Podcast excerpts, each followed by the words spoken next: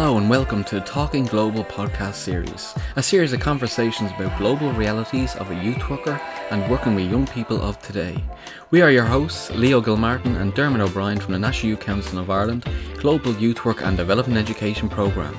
This programme is funded by Irish Aid under the Youth 2030 Consortium, led by the National Youth Council of Ireland in partnership with Maynooth University, Trócaire and Concern. Hello and welcome to another episode. Um, today's episode um, is called All Di- Different, All Equal Unpacking Racial Justice. So, once again, on today's episode, we are joined uh, by our colleague here in the National Youth Council, um, Valery Molay. So, Valery, you're very welcome and um, we're delighted to have you back. Um, I'm delighted to have another light conversation as, as we did with climate justice. Um, so yeah, you're very welcome, Valery, and of course we are joined by Dermot Daisy O'Brien as well. So I think let's let's not beat around the bush here. Let's get straight into this. And I have an opening, light, easy question for Valery to to kind of open the space, give us an idea of where we're going this morning. Um, and that is what exactly is racial justice? Uh, thanks, Leo. Thanks for having me. I'm glad to to be back again. And um, yeah, I'm not sure about the light part, but let's try to to at least attempt to have a light conversation uh, on this topic. Um, yeah, that's a good question. So, how can we even define racial justice? I mean, I think a nice way of de- describing ra- uh, racial justice is to sort of talk about the ism part which is the racism, maybe that will give us a, a sort of understanding of then what we're against or trying to remedy. Um, so, like, racism is all about that. It's that social con- uh, contract, uh, social construct um, that places people um, in um, in a hierarchy or like a superiority based solely on skin color and physical ability, things that are actually not scientifically based or proven or in any other way. It's uh, it's very much like that tool of oppression that has been used years and years um, to create um, a those that are at the bo- uh, at the bottom and those that are at the top, those that know it all, and um, those that have the solution to to all and then some are just basically second class citizens or at the bottom of the bottom we can say so if that's what racism is then racial justice is all about trying to shift out of that system it's bringing back the justice in in a system that uses racism as a tool of oppression to to basically um, try to bring people to recognize that it is a tool. It's not, it's a socially constructed element of our society that we need to get rid of in order to bring back justice in people's life, uh, people's life, to bring back, uh, to destroy the hierarchy that exists that doesn't serve us and that reduces certain people in our community um, to to nothing really. Is that light enough for you? No, like I, I say light, of course, uh, as a bit of a, a joke and, and a bit of a, an idea that, of course, when we're dealing with racism, when we're dealing with these massive structural inequalities of, of when you talk about hierarchy, you're talking about people on different levels. Um, absolutely, this is a massive, massive part of, of being alive, being a person. Um, and, and of course, this conversation today is about well, how do we bring our youth work skills, our global youth work skills, and how do we start having this conversation with young people? How do we start understanding it in our own practice, in our own methodologies, in our own spaces? Uh, and really, how do we start tackling it ourselves um, as practitioners? Um, so that, that's kind of the, our next question then is, of course, and why is this important then to global youth work? Why do we see this as being as more important than ever as we kind of move into 2022 um we're dealing with a lot of things. We, we've talked about the sdgs we've talked about climate justice um, and even within kind of news cycles there's always kind of things that pop up every couple of months that once again kind of shows that terrible um parts of society when it comes to being whether it be football players, whether it be individuals, whether it be young people that we know, dealing with racism on a daily, hourly, minute basis um, in their lives. Hmm. Yeah, I mean, I think I'll go back again to sort of uh, add a little bit to that definition of uh, racism or uh, add a little bit to the understanding of what racism is. And I think in our society, usually when we hear racism, we always tend to to think about it in terms of oh people calling each other names and uh, people uh, commenting on hairs and things like that. Those the element that we call microaggressions, right? Like the small things that is is more to do with the individual. Like I like to categorize these things and and be like, well, racism is beyond just the the way we talk about people individually that you are like this you're like that and calling names and associating it with uh, different uh, like animals you name it to a more institutionalized racism and that is where uh, all of those social constructs that we have told each other so i'll give an example here where one this one time I was in a training and uh, we were actually talking about global justice, uh, global global youth work, global justice, and and and stuff. And then we had uh, we had moved on to um, a map and kind of like talking about how we understood the world. So the famous map uh, map of the world that is distorted, and then thinking about the I, I always forget the name of the map. Peter's Uh, the projection. Peter's projection map, you know, and then when we're kind of talking about it to sort of unpack, but is it really global north and global south? Is it really why why do we think um, we we like to call it that way? Who made those distinction? Actually, when we look, we're like, well, actually, looking at Peter's uh, the Peter projection map, Africa tend to be actually quite big, and it seems to be really at the center. But why why did we think it was important to reduce it to make it small? It's, it's subtle messages that we've been giving in society, where a young man actually said to me, "Well, do you know what? Nobody ever told me that I was better than black people, but I just knew it." You know, nobody explicitly told me that you, because of the skin of your uh, the skin your skin color being white, that you were better than a person of color or an ethnic minority. And in Ireland, actually, most um, uh, mostly we also talk about travelers being at the bottom and stuff. But he just knew it. How did he know? And it's about those subtle uh, subtle uh, subtlety that we we give such as those maps for example or when we show poverty and we we associate it specifically with a continent where actually people are also like poor in global north countries let's say. So that's why it's uh, like uh, talking about racial justice is super important to uh, to global youth work because global youth work talks about the dynamics to which we interact at the global level with each other and the system to which guides that is very much based on historical um, historical elements such as colonialism still exist still underpin how we interact with one another and then by definition, racism is part of that. Racism is a tool, is a colonial tool of oppression. So it's so important when we're dealing with um, global youth work that we we think about this stuff because think about like I, I love to use the example of AIDS. How many of us every time we hear of AIDS, for example, uh, we we think straight away, well, yes, global north countries are always supporting uh, global south country with money and stuff, which happens. But how many of us know how much more money goes from the global south to the global north through back deals?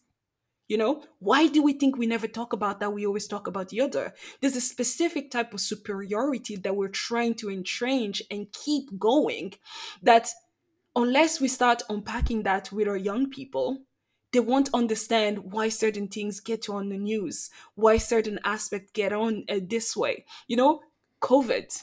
We've all heard about the vaccine. Uh, we we've all heard about like the va- the vaccine di- disparity, you know, and we've heard about how uh, countries, Western countries, have been able to buy up vaccine for three times, six times more than what they needed. While actually, by doing so, it means that a certain part of the world cannot get the vaccine. So, if we are saying in the SDGs, for example, through global youth work, we talk about uh, the SDG and achieving um, a, a better society for all without leaving anyone behind. The practice of buying six times what you need, while you know it's going to have an impact on other, is leaving one uh, no one uh, is leaving people behind. You know what I mean? So I think that's why understanding and unpacking racial or bringing the racial justice lens to a global youth work practice really is important because it, it kind of makes us question those relations that we have with each other at the global level. So, Valery, so I'm listening to what you're saying, and it's it's really stimulating for me. And obviously, I have some experience as well in my training as a youth worker and my and my professional experience. But what what's really interesting, so you you you know you describe this concept of social construct, which means that people created something for a reason. And and that's interesting for me in terms of being a, a global youth worker. And uh, I wonder, from your point of view, how important is it for me as a youth worker to understand that, and then to relay that or find a way for that to come to life within my youth work? Because what I'm wondering is, to what degree are young people out there, or young people that I work with, carrying that sense that there is a hierarchy, again, as you said, a hierarchy of humans on this earth.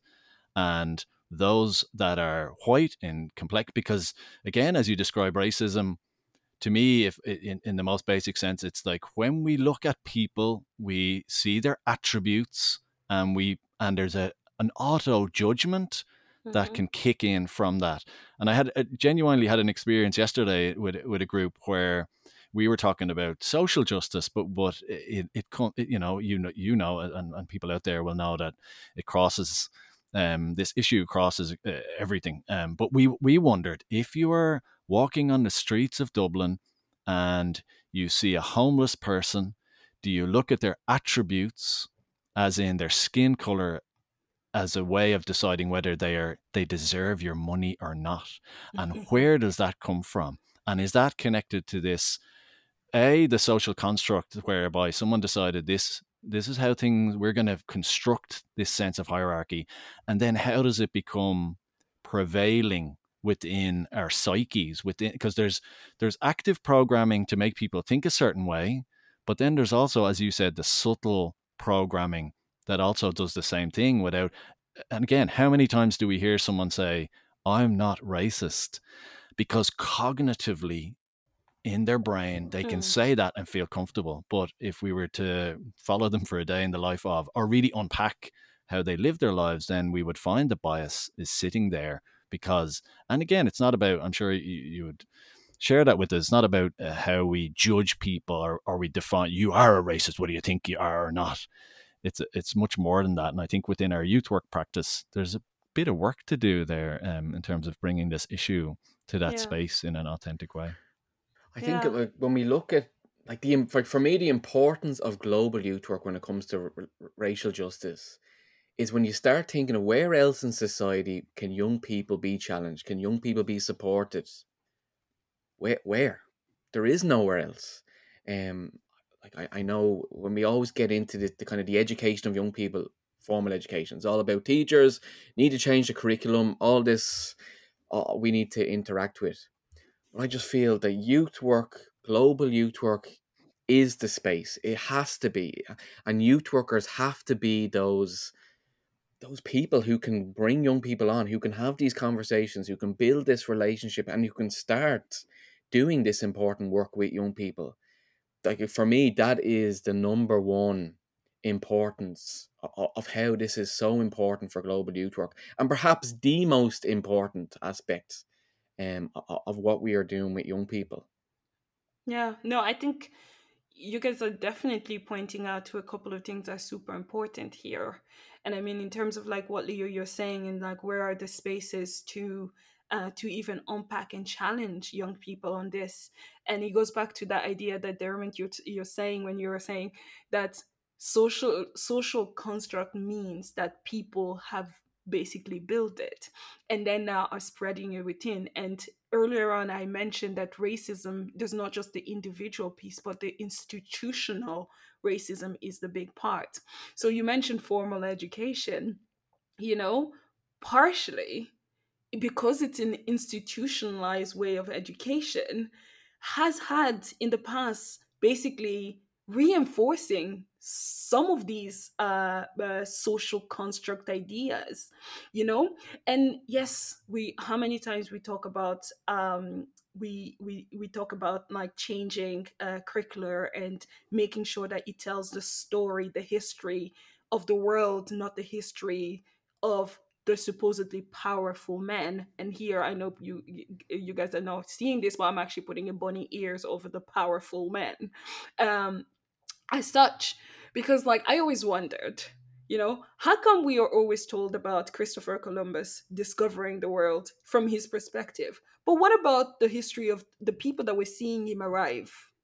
That's a history right? They're people too. How come we've never heard those encounters of what did those people think? Why did they op- you you never wonder actually he arrived in a society people supposedly again they create they create this idea that they were they were savage and they were killing. How come they didn't kill christopher columbus?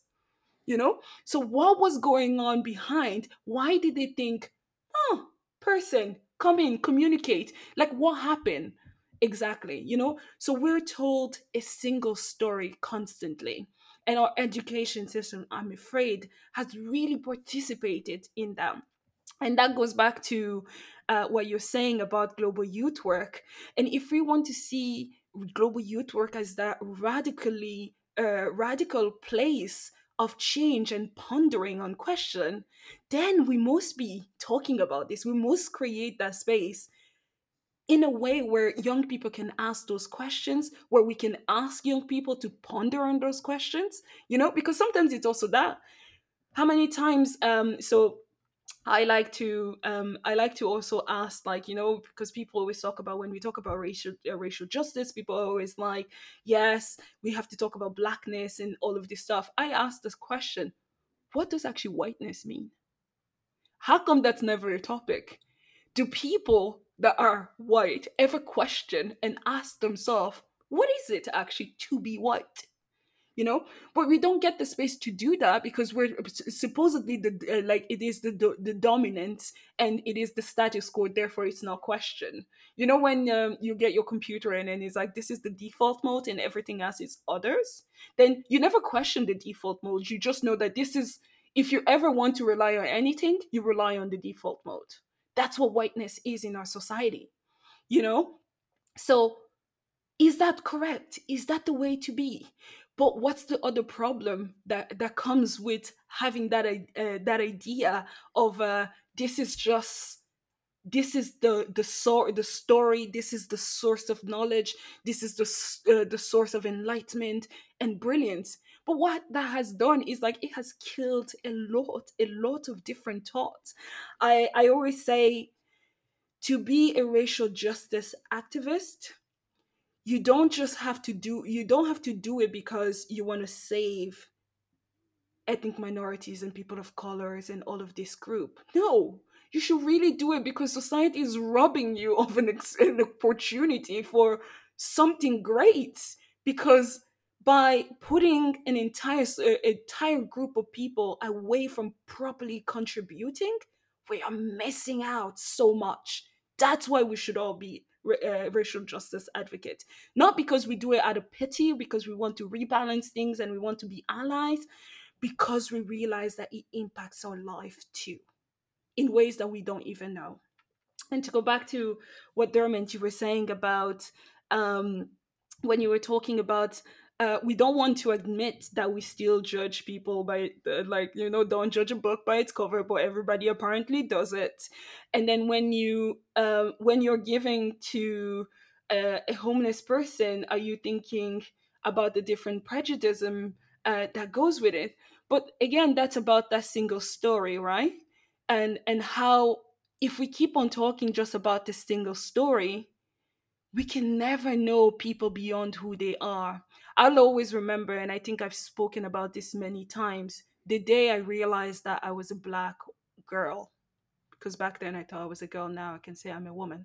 Um, and I went home and I said, oh my God, the world will never know who I am really. Because I realized that being a black girl meant something. It meant something very specific, no beyond that. So you were black, you couldn't be smart, you couldn't be intelligent. And if you did something extraordinary, it was a fluke, you know, or you benefited for some, as other people said, you were probably adopted by white people, you know, kind of those kind of things. And then I realized that beyond my race and my gender, there was so much more about me. A single story. My story became about a black girl. And I was very adamant that that's not it. It's part of it, but it's not the full story. We should be striving to look for those beyond that. Go beyond what you've been told.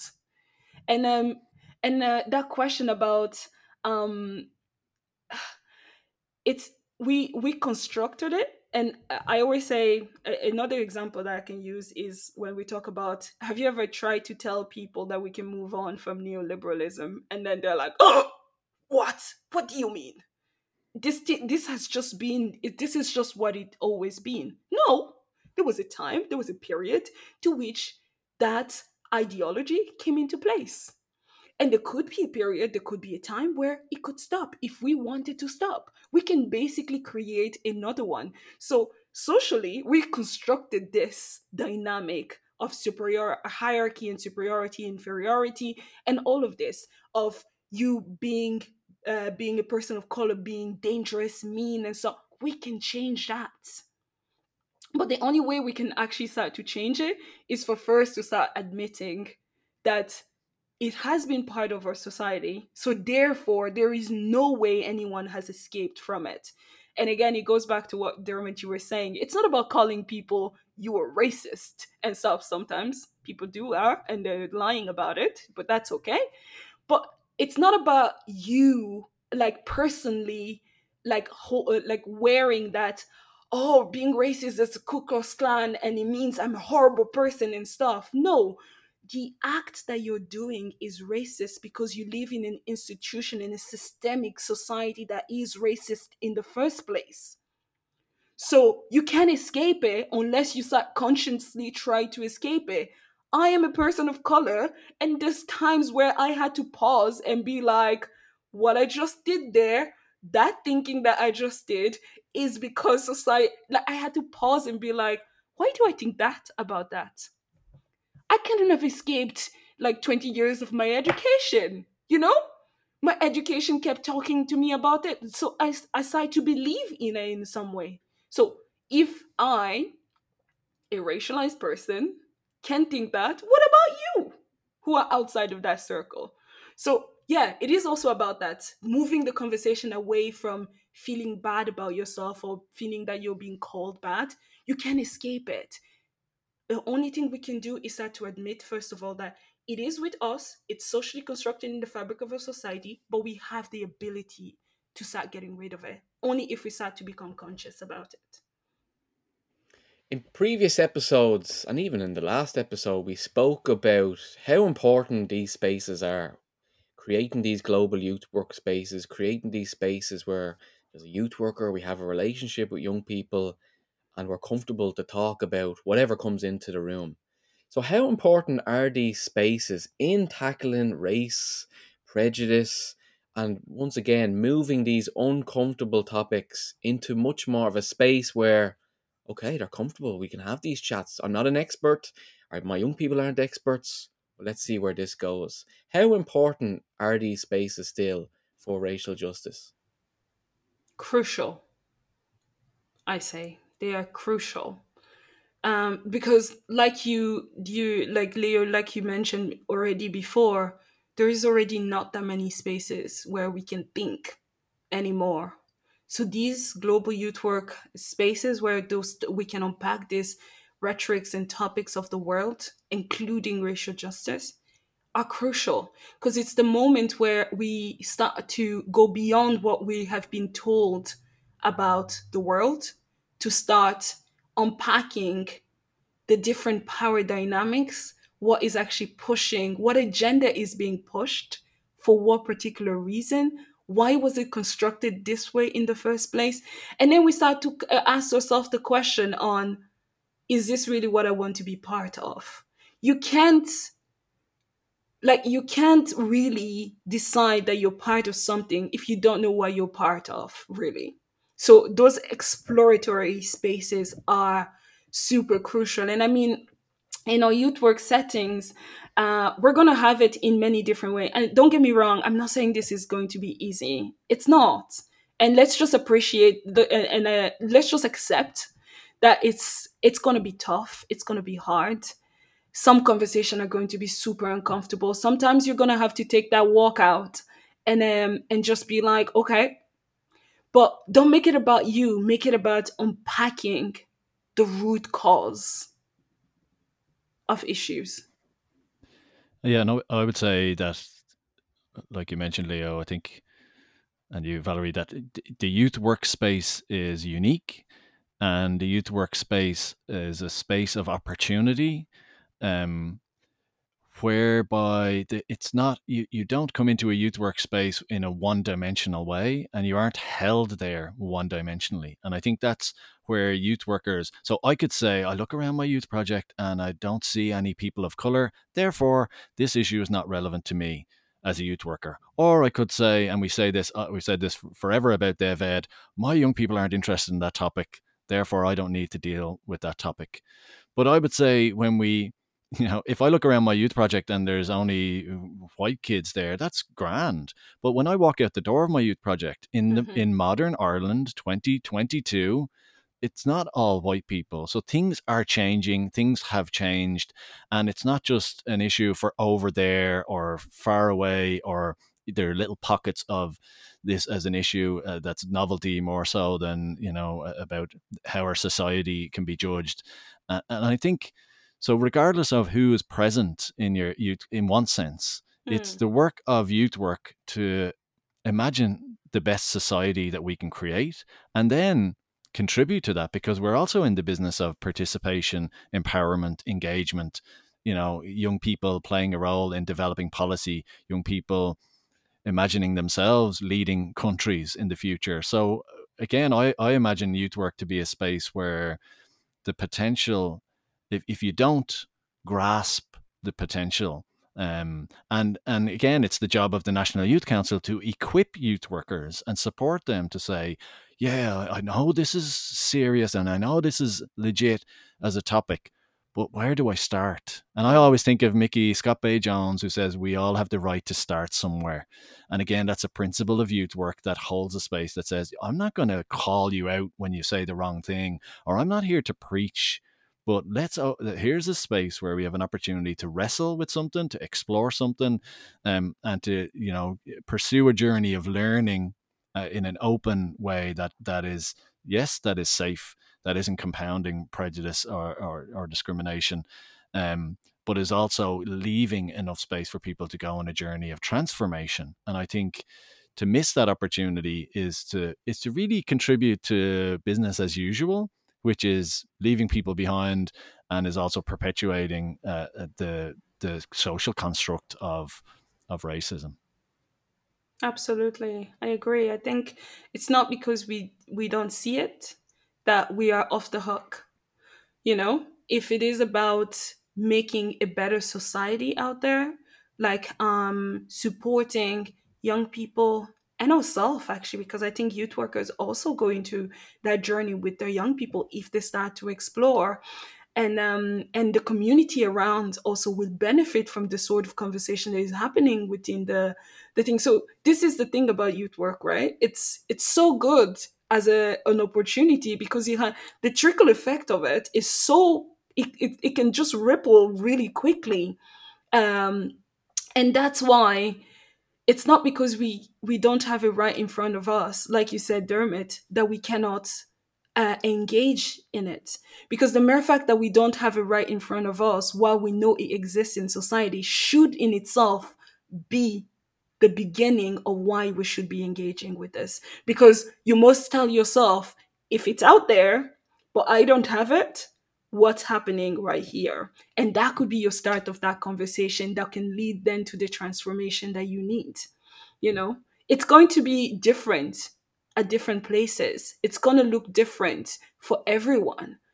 But just to shy away from it because we don't know how to get uh, to start or that we are yeah that we don't have it right in front of me is basically limiting your own work of trying to create a better society. Absolutely yeah.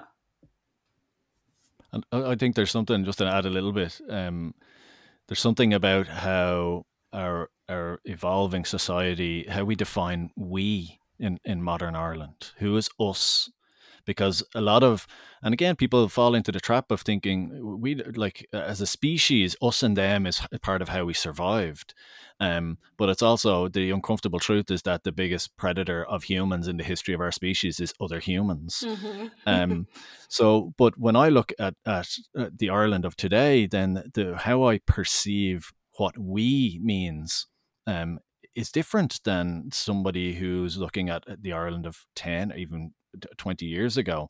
Um, and I think that's uh, something as well that we just have to uh, appreciate and recognize that a diverse Ireland uh, is a more enriched Ireland.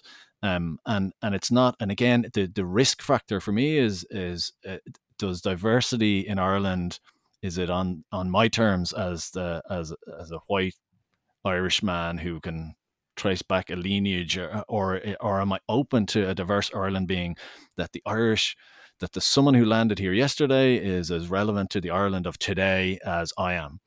Uh, mm. And how do I how do we make the most of that? And it's something that really that recently I, I saw an article of a a young guy footballer um, uh, from Libya who is his dream is to play for Ireland because he's he, Ireland is his um, the nation that he has chosen to, to, that he will pursue a football career and hopefully get selected to play for Ireland. But one of the things he said was that um, he could play for Libya if he wanted to.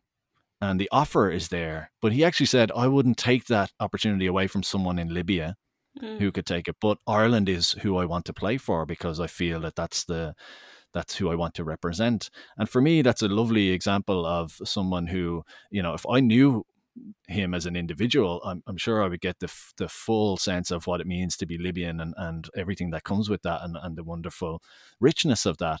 But also at the same time, I can relate to, uh, you know, maybe I would have dreamed of playing for Ireland as well, and he's on the same dream. So there's something that connects, you know, or we're into football, and so I think a modern Ireland and how we, the lenses that we open ourselves to, um, is really important. But I think to do that, we still that doesn't happen just because we want it to.